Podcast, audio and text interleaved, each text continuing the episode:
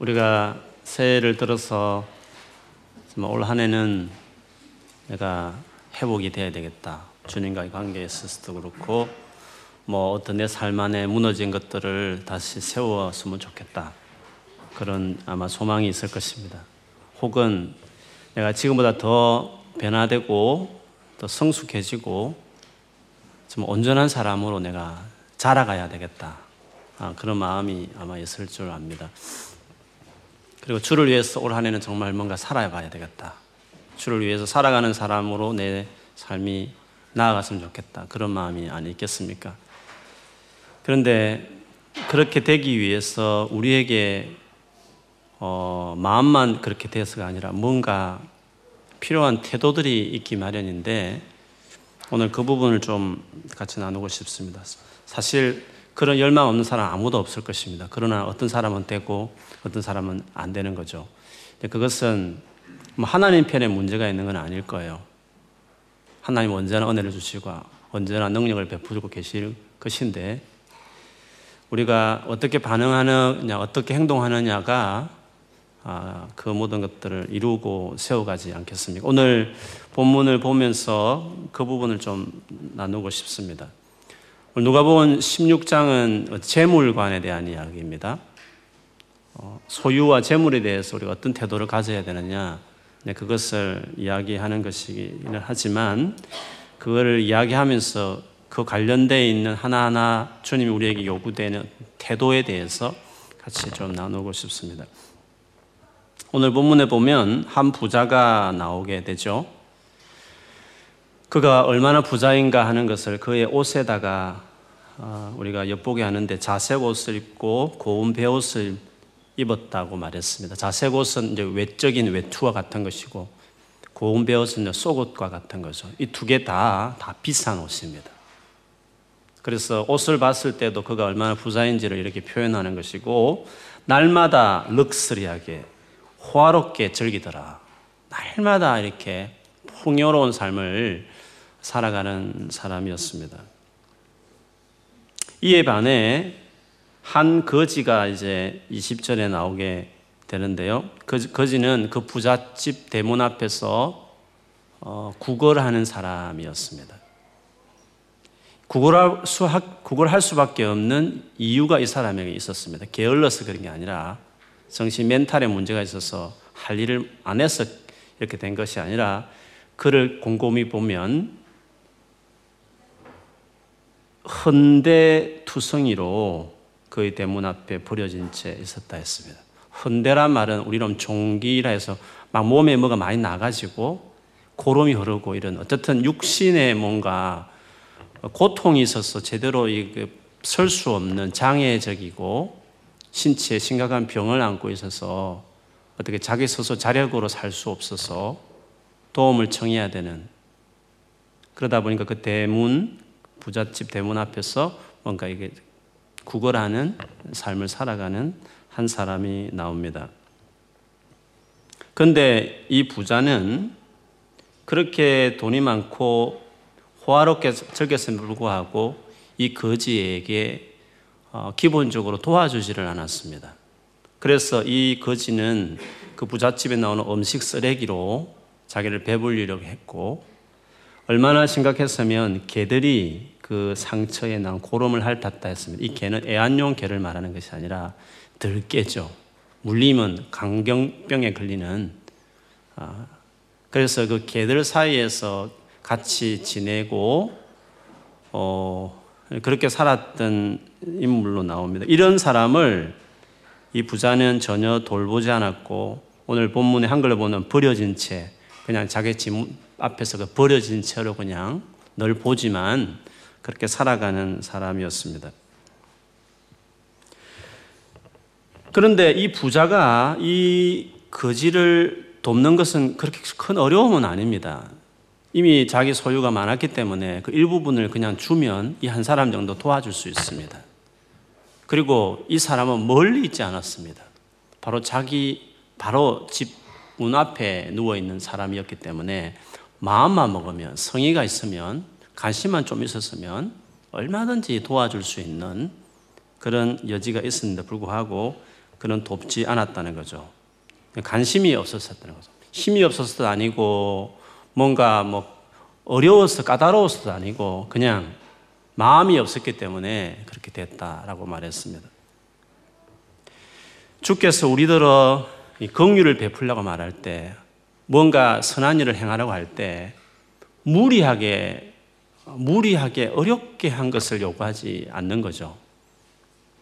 가지도 않았는데 빚을 내서 구제하라.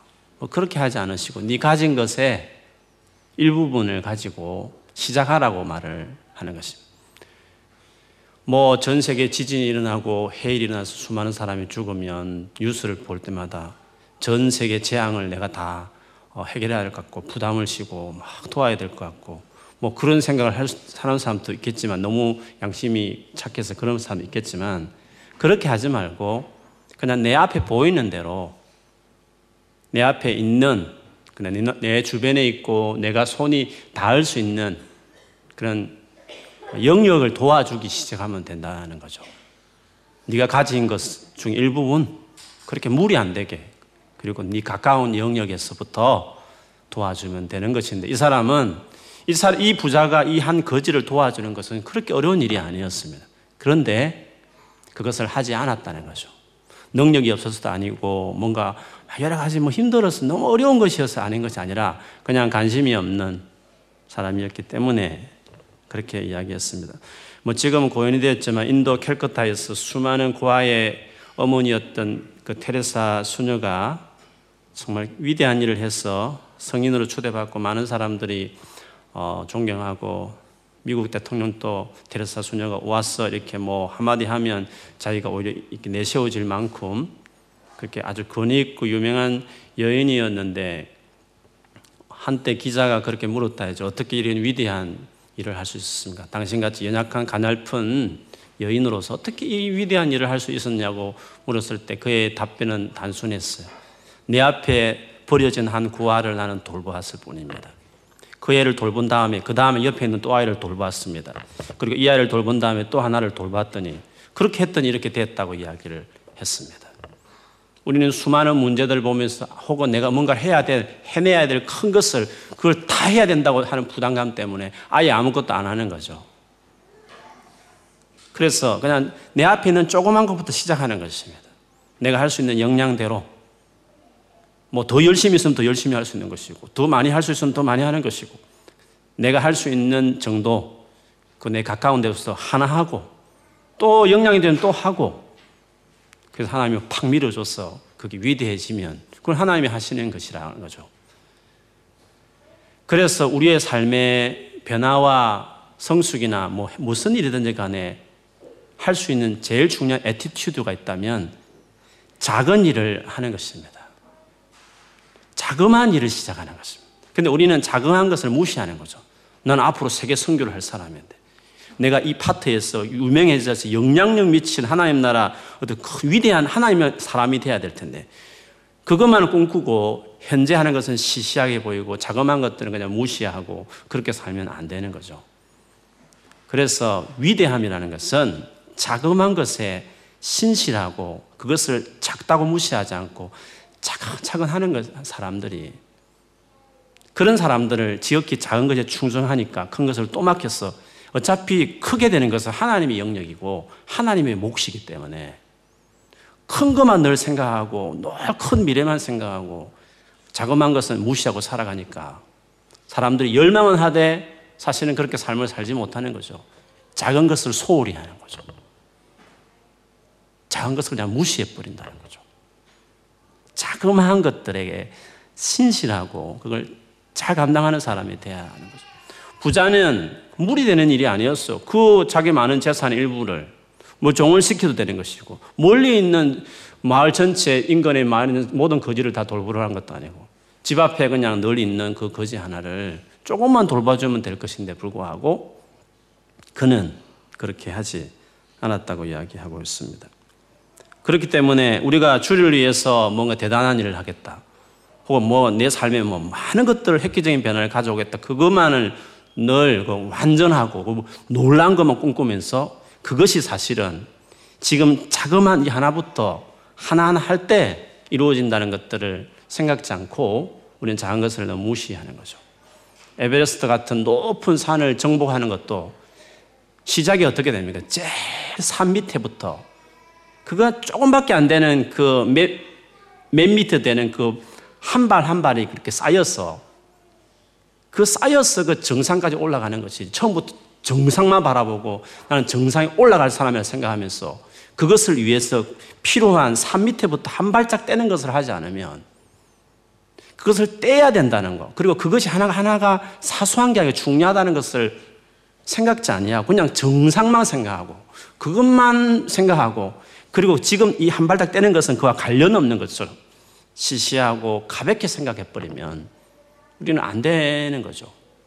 티끌모아 태산이라고 조그만 티끌이지만 그게 모여야 태산을 이루는 것처럼 주님은 긍휼을 베풀 때 무리하게 요구하지 않으시고 아니 다른 모든 삶의 영역에도 선한 것에 있어서도 주님은 작은 것에 시작하라고 그렇게 이야기하셨습니다.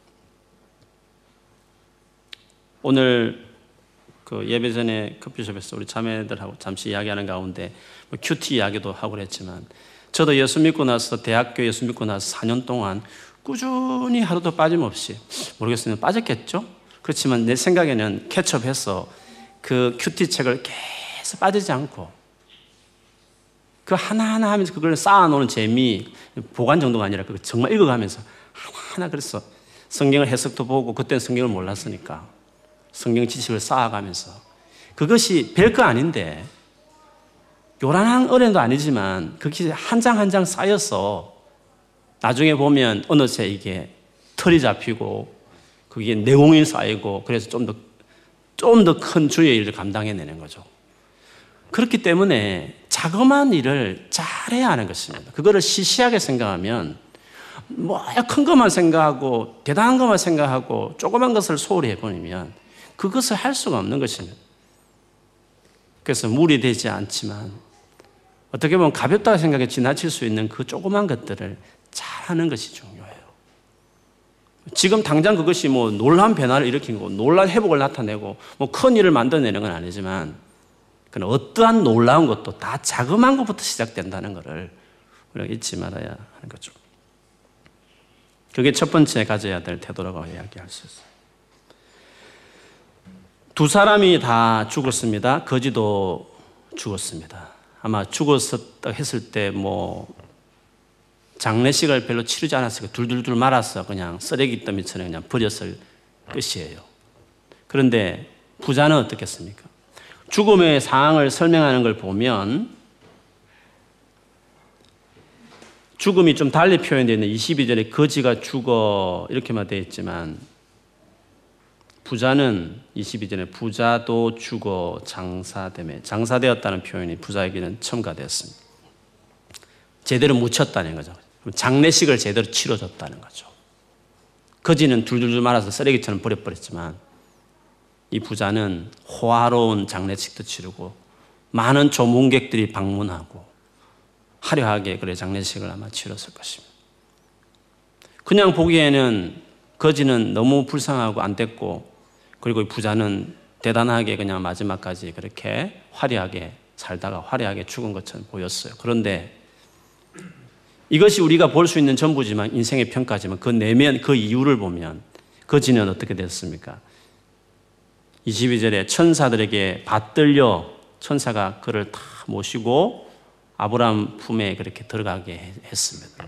반면에 부자는 그 화려한 장례식을 치렀지만 그 이후에 엄부에 뭐 우리로 하면 생각하는 지옥에 들어가서 불꽃 가운데 고통을 당하면서 괴로워하고 있는 장면이 본문에 나옵니다. 너무나 상반된 모습이죠. 그냥 무조건 세상에서 잘 살은 사람도 다 지옥 가고 그냥 이렇게 헐벗고 고통당한 사람은 그냥 천국 가고 그런 것이냐.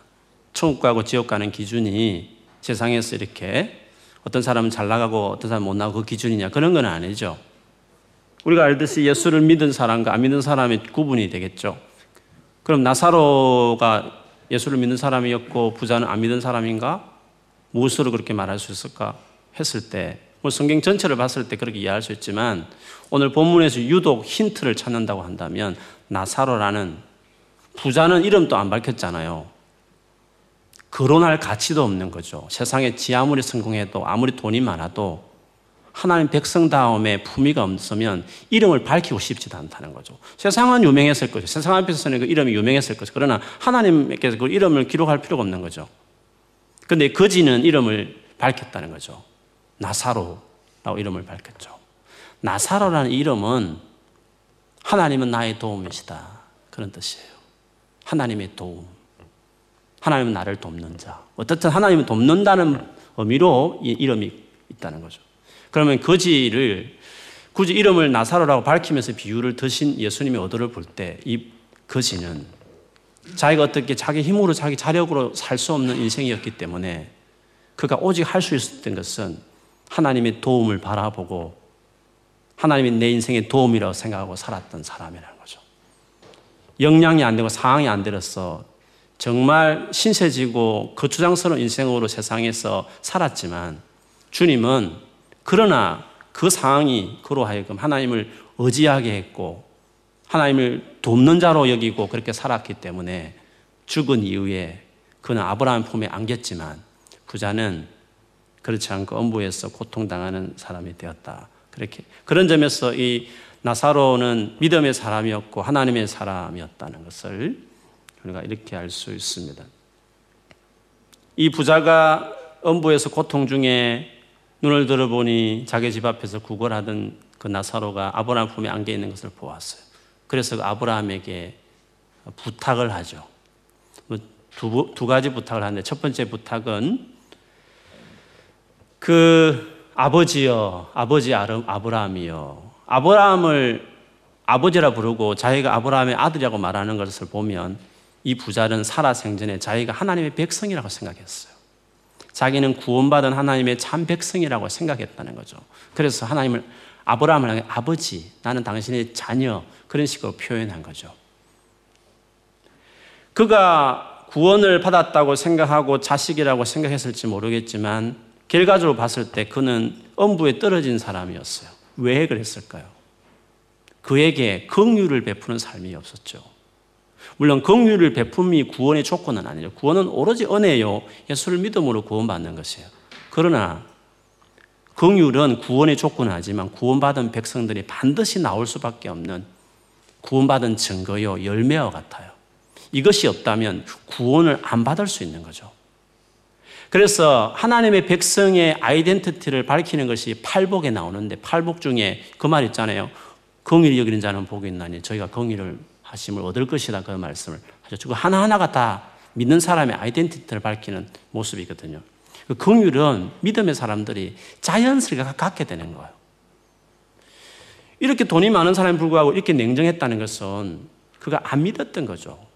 자기는 믿었다고 생각했지만 그 믿음의 사람이 아니었다는 것을 그걸 통해서 보여주는 것을 알 수 있어요. 그래서 어쨌든 아버지 아브라함이여 하면서 당신 품에 있는 나사로 들어 나사로의 손가락에 시원한 물 한 방울 찍어서 이렇게 뜨거운 불꽃에서 고통당하는 내 햇바닥을 좀 적셔서 서늘하게 해달라. 아, 그렇게 부탁을 했습니다. 긍휼히 여겨달라고 그랬죠. 자기가 긍휼을 얻게 해달라고 말을 했어.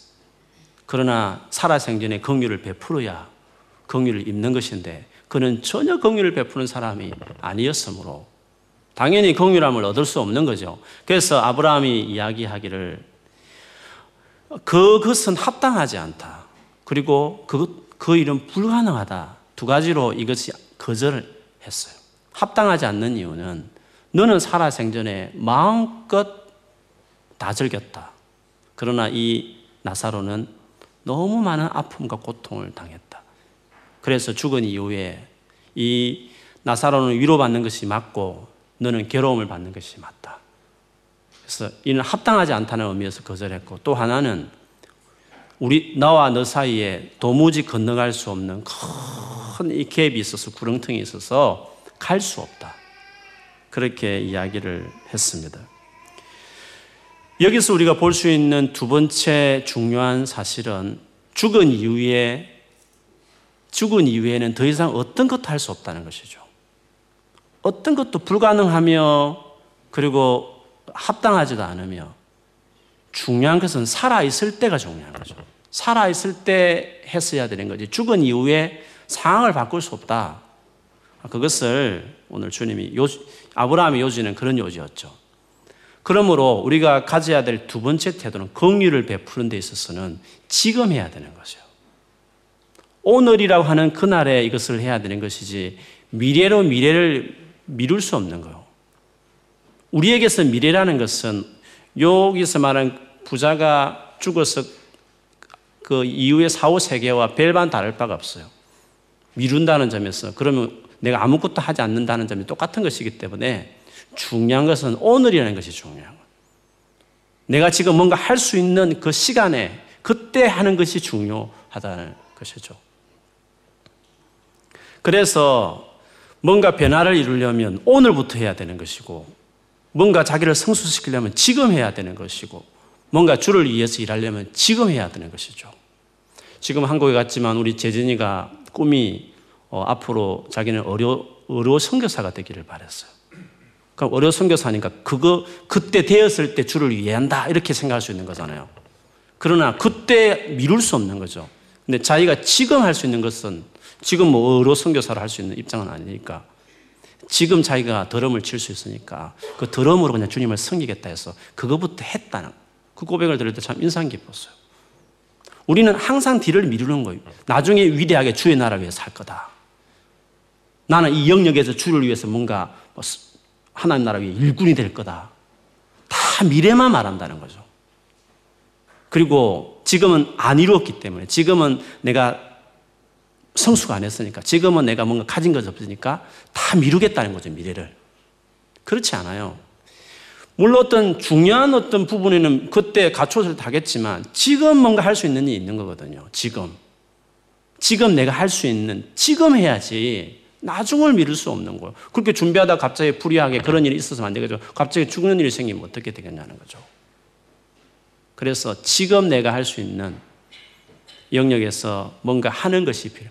오늘이라고 하는 이 시간대에 하는 게 중요한 거예요. 그래서 성숙한 사람, 위대해지려고 하는 사람들은 하루하루를 소중하게 여기는 거예요. 하루하루를 잘하는 것이 필요해요. 어떤 어떤 자매하고 오늘 통화하면서 좀 힘들 것 같아 전화를 했더니 요즘 감사하다고. 왜 그러냐 했더니 근데 오늘 하루만 생각하니까 감사할 일이 있더라고. 오늘 하루 내가 잘 살면 그것이 감사하다는 거죠.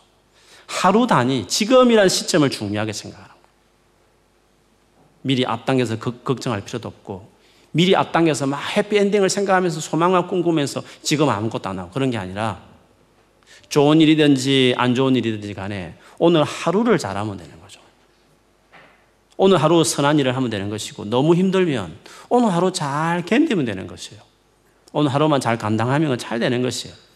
하루하루 쌓여서 그렇게 내 인생이 만들어지고 오늘 하루 잘하면 우리 삶 전체가 바르게 세워지는 것이지 않겠어요? 그래서 우리의 삶의 중요한 두 번째 attitude는 오늘 하루 잘하는 게 중요해요. 지금 잘하는 게 중요해요. 새벽에 잘하고 오전에 잘하고 오후에 저녁에 밤에 그 짧은 거, 그 작다는 거죠. 별거 아니라는 거죠. 그래서 그냥 무시해버리는 게 아니라 그냥 매일 매 순간에 거기에 내가 잘하면 되는 것이죠. 그 마태복음 6장에 보면 예수님이 먼저 그의 나라와 그의 의를 구하라. 그 말씀 나오잖아요. 하나님 나라를 위해 구하라고. 그 무엇을 먹을까, 입을까, 마실까를 걱정하지 말라 하면서 그 유명한 제자로서의 그 위대한 삶을 예수님 말씀하시잖아요. 근데 그 말씀의 결론이 뭔지 아세요? 그 말씀에 우리는 먼저 그의 나라와 그의 의를 구하라. 그럼 이 모든 것을 너에게 더하시라. 그게 중요하잖아요. 근데 성경은 예수님은 그것을 결론이라 말하지 않고 다른 말씀을 하셨어요. 34절인데 33절에 이제 그 말씀 했고 34절이면 그러므로 그러므로 하는 것은 결론이잖아요. 예수님이 진짜 하고 싶은 말이 이것이었다는 것을 알 수 있죠. 그러므로 내일 일을 위하여 염려하지 말라. 내일 일은 내일이 할 것이 염려할 것이요 한 날의 괴로움은 그 날로 족하니라. 내일은 그냥 내일에게 맡기라는 거죠. 한날 괴로움은 그날로 족하다는 거죠. 힘든 일이 있어서 오늘 하루 감당할 수, 오늘, 오늘 하루 살만했으면 사는 거예요. 앞으로 생각하면, 앞으로 생각을, 많은 어려움 생각하면, 그래서 내가 지금 힘든 것이지. 오늘 하루 잘, 잘 감당해냈으면, 좀 힘들었지만 잘 감당했으면, 그냥 앞으로 잘 되는 거예요. 잘 감당해내는 거예요. 그 어려움들 다 이겨낼 수 있어요. 오늘 하루가 중요한 것이 오늘 하루가. 오늘 하루 선한 것 바른 일, 오늘 하루 잘함. 내가 언제 성경 일독을 하지? 내가 어떻게 하지? 이렇게 생각하지만 오늘 하루 그냥 큐티 한번 하고 그냥 읽으면 되는 것이죠. 내가 언제 이렇게 반듯하게 해가지고 훌륭한 인격의 사람이 될까? 근데 오늘 하루 내 삶의 하나 습관을 하나 이렇게 또 세우면 되는 것이거든요. 뭐 근육이 하루아침에 나옵니까? 하루 하면 좀 달리면 하루가 중요하다는 것이죠. 힘든 것도 마찬가지죠. 힘든 1년의 과정을 생각해보니까 내가 그 1년을 오늘 하루 다 짊어지듯이 하니까 이게 힘든 것이지. 근데 오늘 하루 좀 힘들었지만 오늘 하루 잘 견디시면 어려움을 견, 감당해내는 것이에요. 그래서 예수께서 그의 나라와 그 을을 구하는 사람이 되기 위해서 중요한 태도는 그 한날의 그, 그 하루를 잘 감당하는 사람이 되어야 하나님 나라와 을을 구하는 그 사람이 될 수 있다. 그런 말씀을 하셨습니다. 예수께서 오늘 비유 속에서도 죽은 이후에 아무리 열정을 가지고 아무리 뭔가를 간절히 구하는 그것은 아무 소용이 없고 합당하지 않을 뿐더러 네가 살았을 때 네가 그 시, 오늘이란 시간이 주어졌을 때 그것에 네가 어떻게 했느냐가 중요하다는 것이에요. 그러므로 2017 한 해 위대하게 뭔가를 해내겠다 그런 생각을 하기보다는 그 일을 하기 위해서 정말 그걸 원한다면 하루하루를 하루하루를 내가 감당할 수 있을 능력을 가지고 하루하루 하나님은 언제나 밀어주고 계시니까 그 은혜를 받았어. 그 은혜가 언제나 있으니까 신뢰하고 믿고 하루하루 그 신실하게 살면 어차피 미래는 하나님의 손에 있으니까 하나님께서 열어주시든지 세워주시든지 그걸 이루시든지 그건 하나님이 하실 일이고 그 한날의 그 하루의 삶에 신실한 것이 중요한 것입니다. 이렇게 네가 살아 있을 때가 중요하지 지금은 아무 할 수 없다. 아무것도 할 수 없다라고 말을 했을 때 이 부자가 이제 마지막으로 부탁을 하게 되죠. 내 인생은 그러면 끝났다 치고 아직 살아 있는 다섯 형제들, 내 형제들 이 걱정이 되니까 나사로를 죽은 나사로를 죽어서 온 지금 있는 이 사후세계에 들어와 있는 나사로를 다시 살려 가지고 우리 형제들에게 보내어가지고 제발 여기 오지 않도록 이 고통의 자리에 오지 않도록 그들에 가서 좀 말을 전해달라고 나사로를 보내달라고 아브라함에게 이야기를 했어요.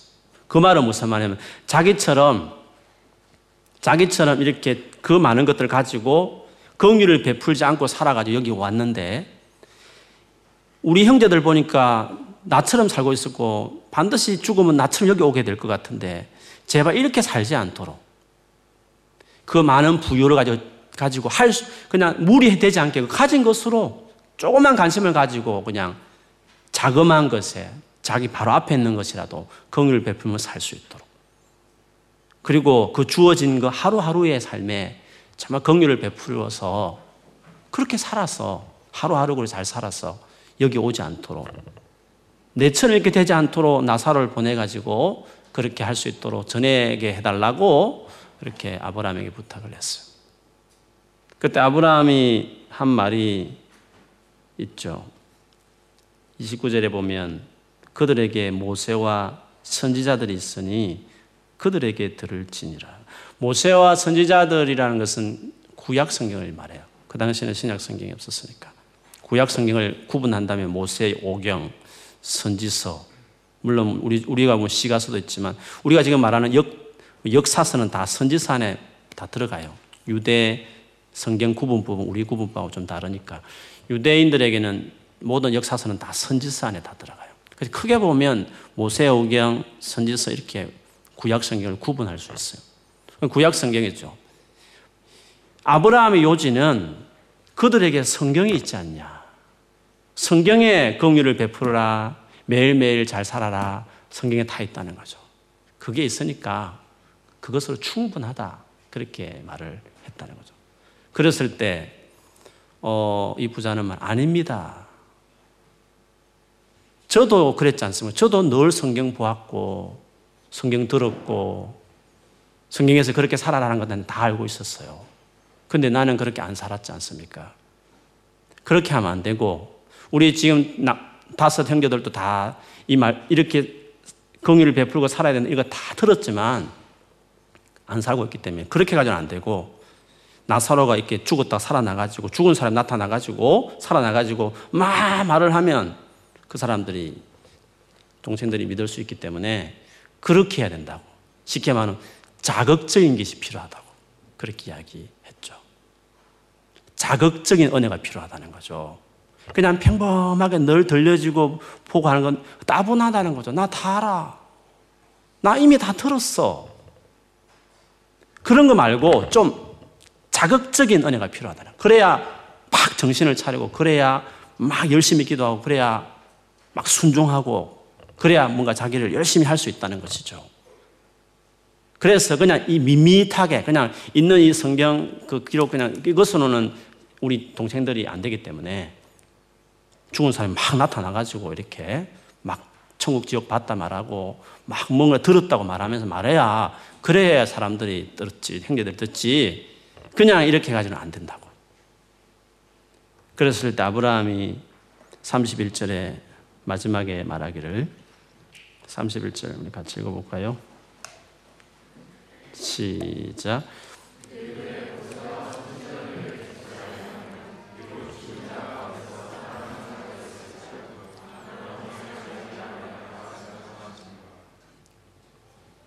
만일에 모세와 선지자들에게 듣지 않으면 죽은 자가 살아난다 할지라도 그 사람의 말을 듣지 않을 것이다.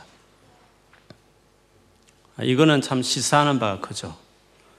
우리는 때로는 내가 순종하지 않고 혹은 내 삶을 변화되지 않고 하는 이유를 자꾸 자극적인 하나님의 은혜가 없어서 그렇다고 생각할 때가 많아요. 하나님의 은혜가 없어서 그렇다고 자꾸 말을 한다는 거죠. 하나님이 나를 성령 충만하게 하지 않아서 자꾸 그렇다고 이야기를 한다는 거죠. 누구처럼 저렇게 막 기도할 때 뭔가 은혜를 받고 해야 되는데 나는 그렇지 않기 때문에 뭔가 그렇다는 거죠. 내게 자극이 없다는 거죠. 그런데 주님의 말씀은 달랐어요. 그냥 평범한 말을 듣고도 하지 않는, 않으면 안 된다. 자극적인 걸 해도 되는 것 같이 볼지만 사실은 아니다. 얼마 안 간다 그러죠. 지극히 평범한 것에서도 덜 자극적인 것일지라도 그 말을 그냥 딱 듣고 정말 그걸 경외함을 듣고 그냥 잘 따라가는 사람이 그 사람이 되는 것이지 막 한번 손해를 받으면 막 되고 그러면 안 하고 뭐 이런 식의 스타일이면 그건 잠시다는 거죠.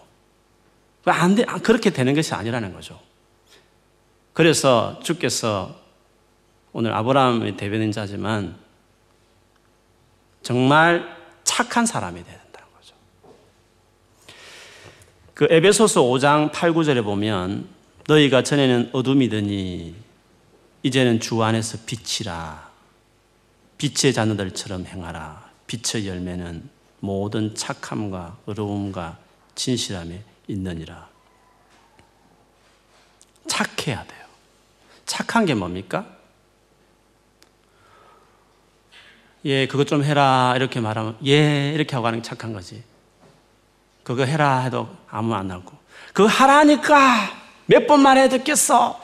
여러 번 말해야 듣고, 매를 들고 이렇게 때려야 그때 듣고, 뭔가 자극을 줘야, 뭔가 뭐, 뭘 해야만 하는 사람들 있잖아요. 그렇게 되면 안 되는 거죠. 죽은 사람 막 나타나가지고 말을 해야만 따라가는 사람들. 주님은 그렇게 보지 않으셨어요. 진짜 그는 자극이 없을 때 하는 그 행동이 진짜다. 그게 진짜라는 거죠. 착해야 되는 것이죠. 그래서 주님께서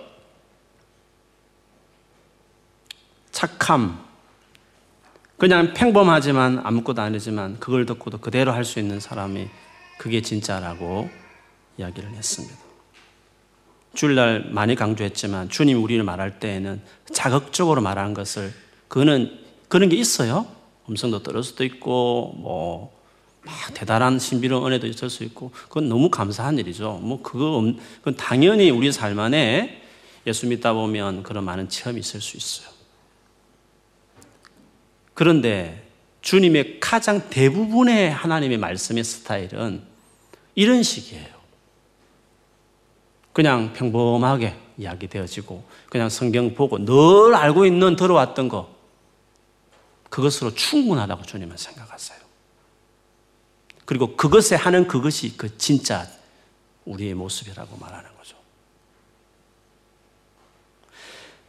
그렇기 때문에 우리가 서두에 말한 것처럼 우리의 삶에 변화든지 성숙이든지 위대한 삶으로 나아가는 데 필요한 중요한 attitude가 있는데 세 번째로는 이 마지막 부분에 나오듯이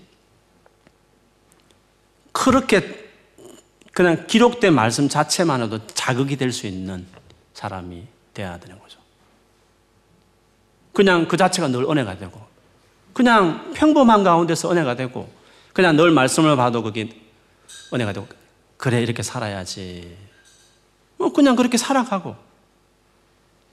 뭐, 특별히 간정해 봅시다. 말은 뭐, 뭐, 특별히 경험한 것도 없고, 뭐, 들은 것도 없는 것 같고, 뭐 체험한 것도 별로 없고 뭐 성령이 역사하면 뭐 뭘 말하지 싶고 그렇지만 그러나 그냥 늘 일상 가운데 말씀 들으면서 읽으면서 그리고 들으면서 그 주변 사람들의 믿음의 선배들이 말할 때 아, 그렇구나. 착한 마음으로 받고 그렇게 살려고 하고 그게 위대한 거예요.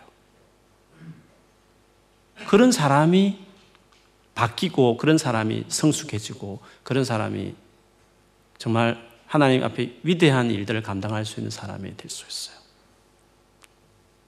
그래서 자극적인 은혜를 구하고 그것이 있기 전에는 나는 안 한다. 왜 자극적인 은혜를 안 주시냐? 안 주시니까 내가 회복이 안 되고 있는 것이에요. 안 주시니까 내가 뭔가 이렇게 주를 위해서 열정이 없는 거. 내가 안 주시니까 내가 내 삶을 바로 못 세우고 있는 것이에요. 라고 그렇게 하면 안 된다는 거죠.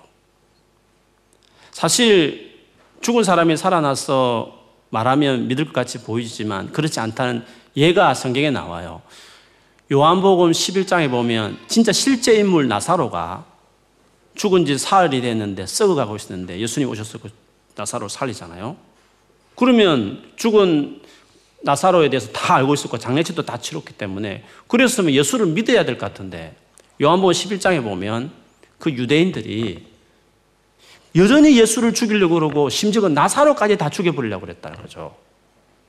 아이러니한 것이에요. 그래서 평소에 밋밋한 말씀 앞에 반응하는 게그 진짜예요.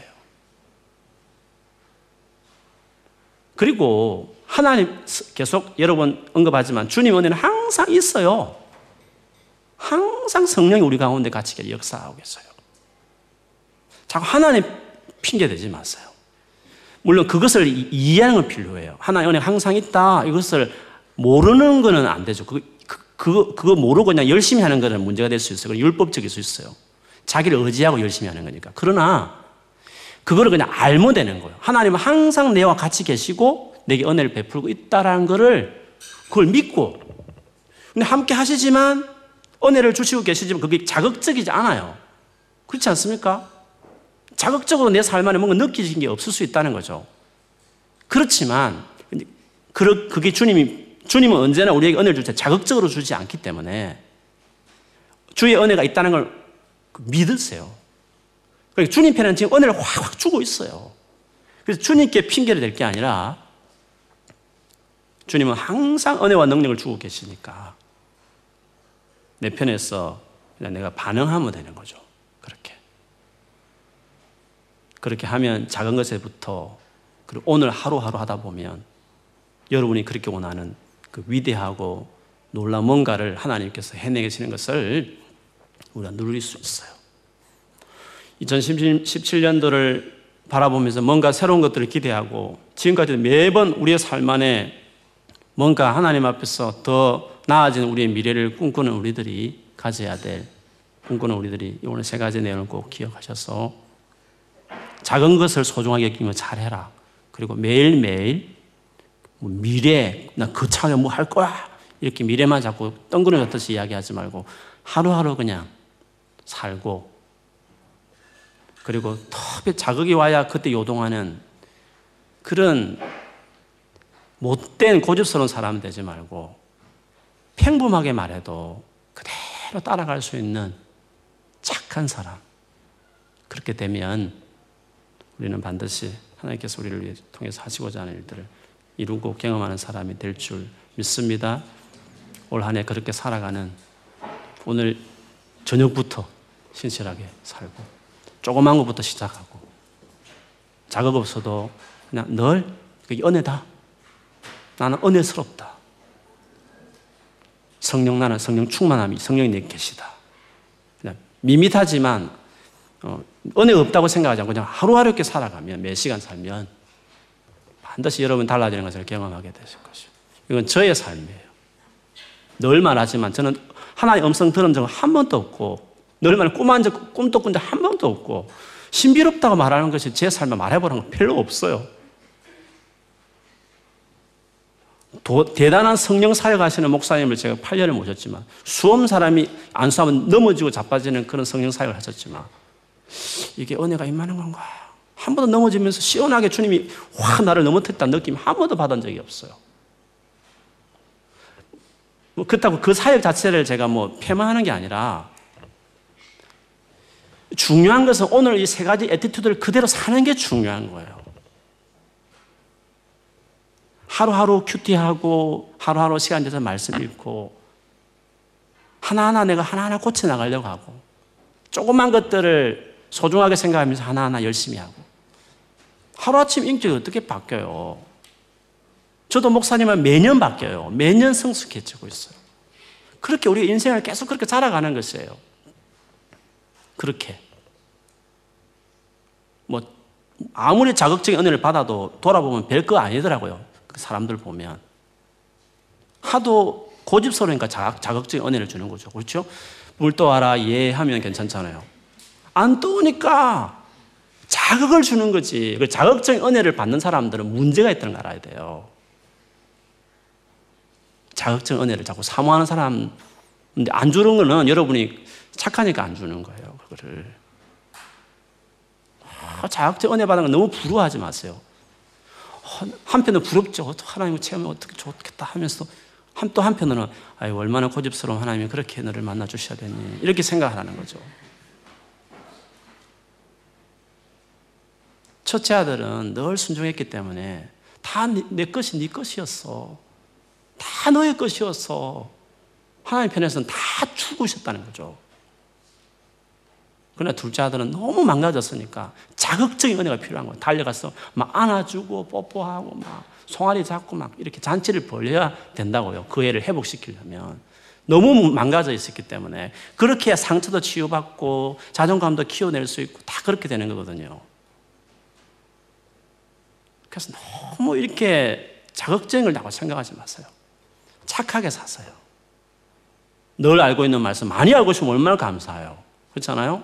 그 충분해요. 그게 주의 음성이에요. 내 삶에 충분하게 주님 말씀 다 하셨어요. 울려 퍼지고 있어요, 하나의 말씀이. 어, 내가 충만해요, 내 삶 안에. 알고 있는 게좀 많으시면. 그냥 살아요, 그냥 그렇게. 아, 능력을 주셔야 내가 살죠. 성령 충만. 내, 내 자신을 의지할 수 없잖아. 의지하지 않, 하나의 은혜가 있다니까, 그냥 있다니까.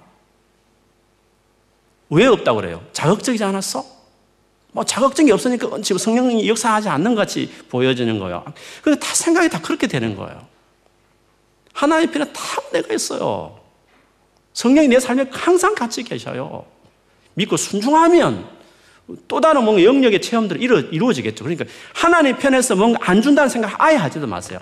안 줄 이유가 없잖아요, 하나님께. 왜 안 주겠어요? 놀리, 우리 놀리려고? 자기 아들도 아끼지 않은 하나님께서 은혜 줄 때는 좀 인색하게 놀리려고 하시는, 숨바꼭질 하시는 거예요? 우리를 가지고 장난치려고 그러시는 거냐고요? 아니에요. 항상 충만한 은혜가 있어요. 그래서 은혜 받는 것에 너무 그렇게 시리어스하게 하지 마세요. 아, 은혜 받아야 되는데 은혜를 안 주시고 하나님 은혜 주세요. 하나님 나를 만나 주세요. 아, 언제까지입니까? 아, 이렇게 너무 시리어스해요 사람들이. 하나님 같이 계셔요 그냥. 너의 삶에 늘 임재해 계셔요. 믿고 그렇게 마음을 그냥 편안하게 주님 앞에 좀 릴렉스해 하나님 앞에 하나님 관계에 있어서 너무 이렇게 인상 찌푸리고 왜안 만나 주시지 이렇게 하지 마시라는 거죠. 물론 갈망과 갈증을 갖지 말라는 의미가 아니라 사모는 늘 해야지. 만나도 사모하잖아요. 데이트에도 안 만나줘서 갈망하는 것도 있지만 만나도 갈망이 되는 거잖아요. 왜 안 만나주지? 사랑하는데 왜 데이트 자꾸 전화하는데 안 받지? 뭐 그럴 수도 있죠. 왜냐면 매일 만나도 또 갈망이 되고 그런 거잖아요. 갈망이야 늘 해야 되는 거죠. 그러나 하나님에 대한 오해를 하지 말아요. 하나님 너무 안 만나주고 인생에 은혜 안 준다는 그렇게 생각도 하지 마세요. 그건 여러분의 오해예요. 왜? 자극적인 것이 없다고 생각하는 거는 거 자극적인 게 없다는 거.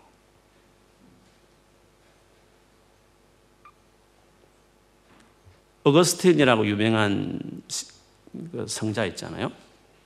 그분이 전에 한번 언급해 것 같은데 그분이 일평생 예수를 만나려고 찾았어요. 아, 예수님 만나기 위해서. 여러 가지 고행도 해보고 막 여러 가지, 여러 가지 어떤 신앙적인 뭔가 경건을 열심히 해보고 나중에 주님을 만나고 나서 그가 고백했다 그러잖아요. 제가 한때 그 영성에 관련 책들 여러 권 읽으면서 그게 지금 기억이 나는데 그분이 내가 드디어 주님 만났을 때 주님은 내 안에 계셨습니다. 그렇게 고백했어요.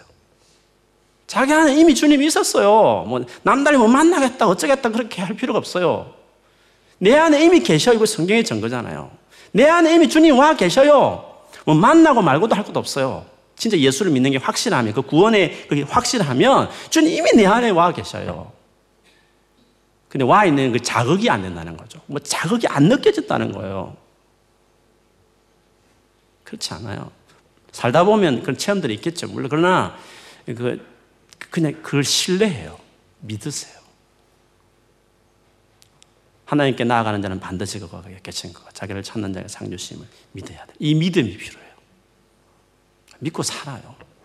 오늘 기도할 때도 주님 오늘 만나주세요. 그러니까 주님 옆에 계시고 내 안에 계신 감사합니다, 주님. 그렇게 편안하게 기도해요. 갈망하면서 주님 앞에 구해야 구했어요. 너무 심각하게 좀 심각하게 신앙생활하는 사람들 보면 좀 부담이 돼요, 좀.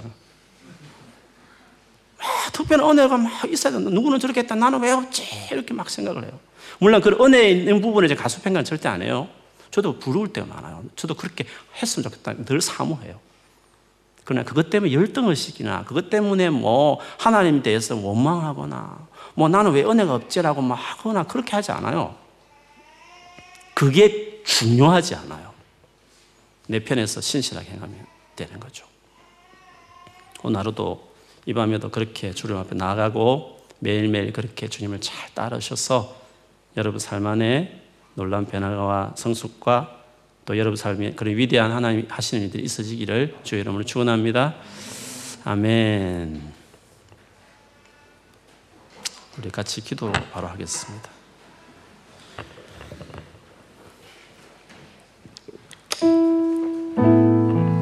말씀 생각하면서 기도하십시다. 주님이 우리에게 주시는 많은 명령과 가르침과 교훈이 있지만 그걸 또 부담스러워 여기고 아, 또, 주님, 또 내가 이래 또 살아야 되는 거야? 이렇게 하지 말고. 그러니까 주님을 몰라요 아직도 막 주님 뭔가 이렇게 내 삶을 막 고장고장 선생님처럼 이래라 저래라 하시는 거죠 그런 게 아니라 정말 우리의 삶에 풍성하게 원하시는 하나님 되시는, 되 우리 삶 안에 여러분 주님 앞에서 내가 작은 것에 충성하겠습니다 그리고 오늘 하루하루 좋은 일은 좋은데 힘들면 힘든데 오늘 하루하루 잘 살아가고 그리고 어, 자극적이지 않고 특별하지 않더라도 예 그렇게 할게요라고 잘 따라가는 착한 사람으로 살아갈 수 있도록 우리 한번 이 말씀 생각하면서 우리 같이 기도하겠습니다. 하나님 감사합니다.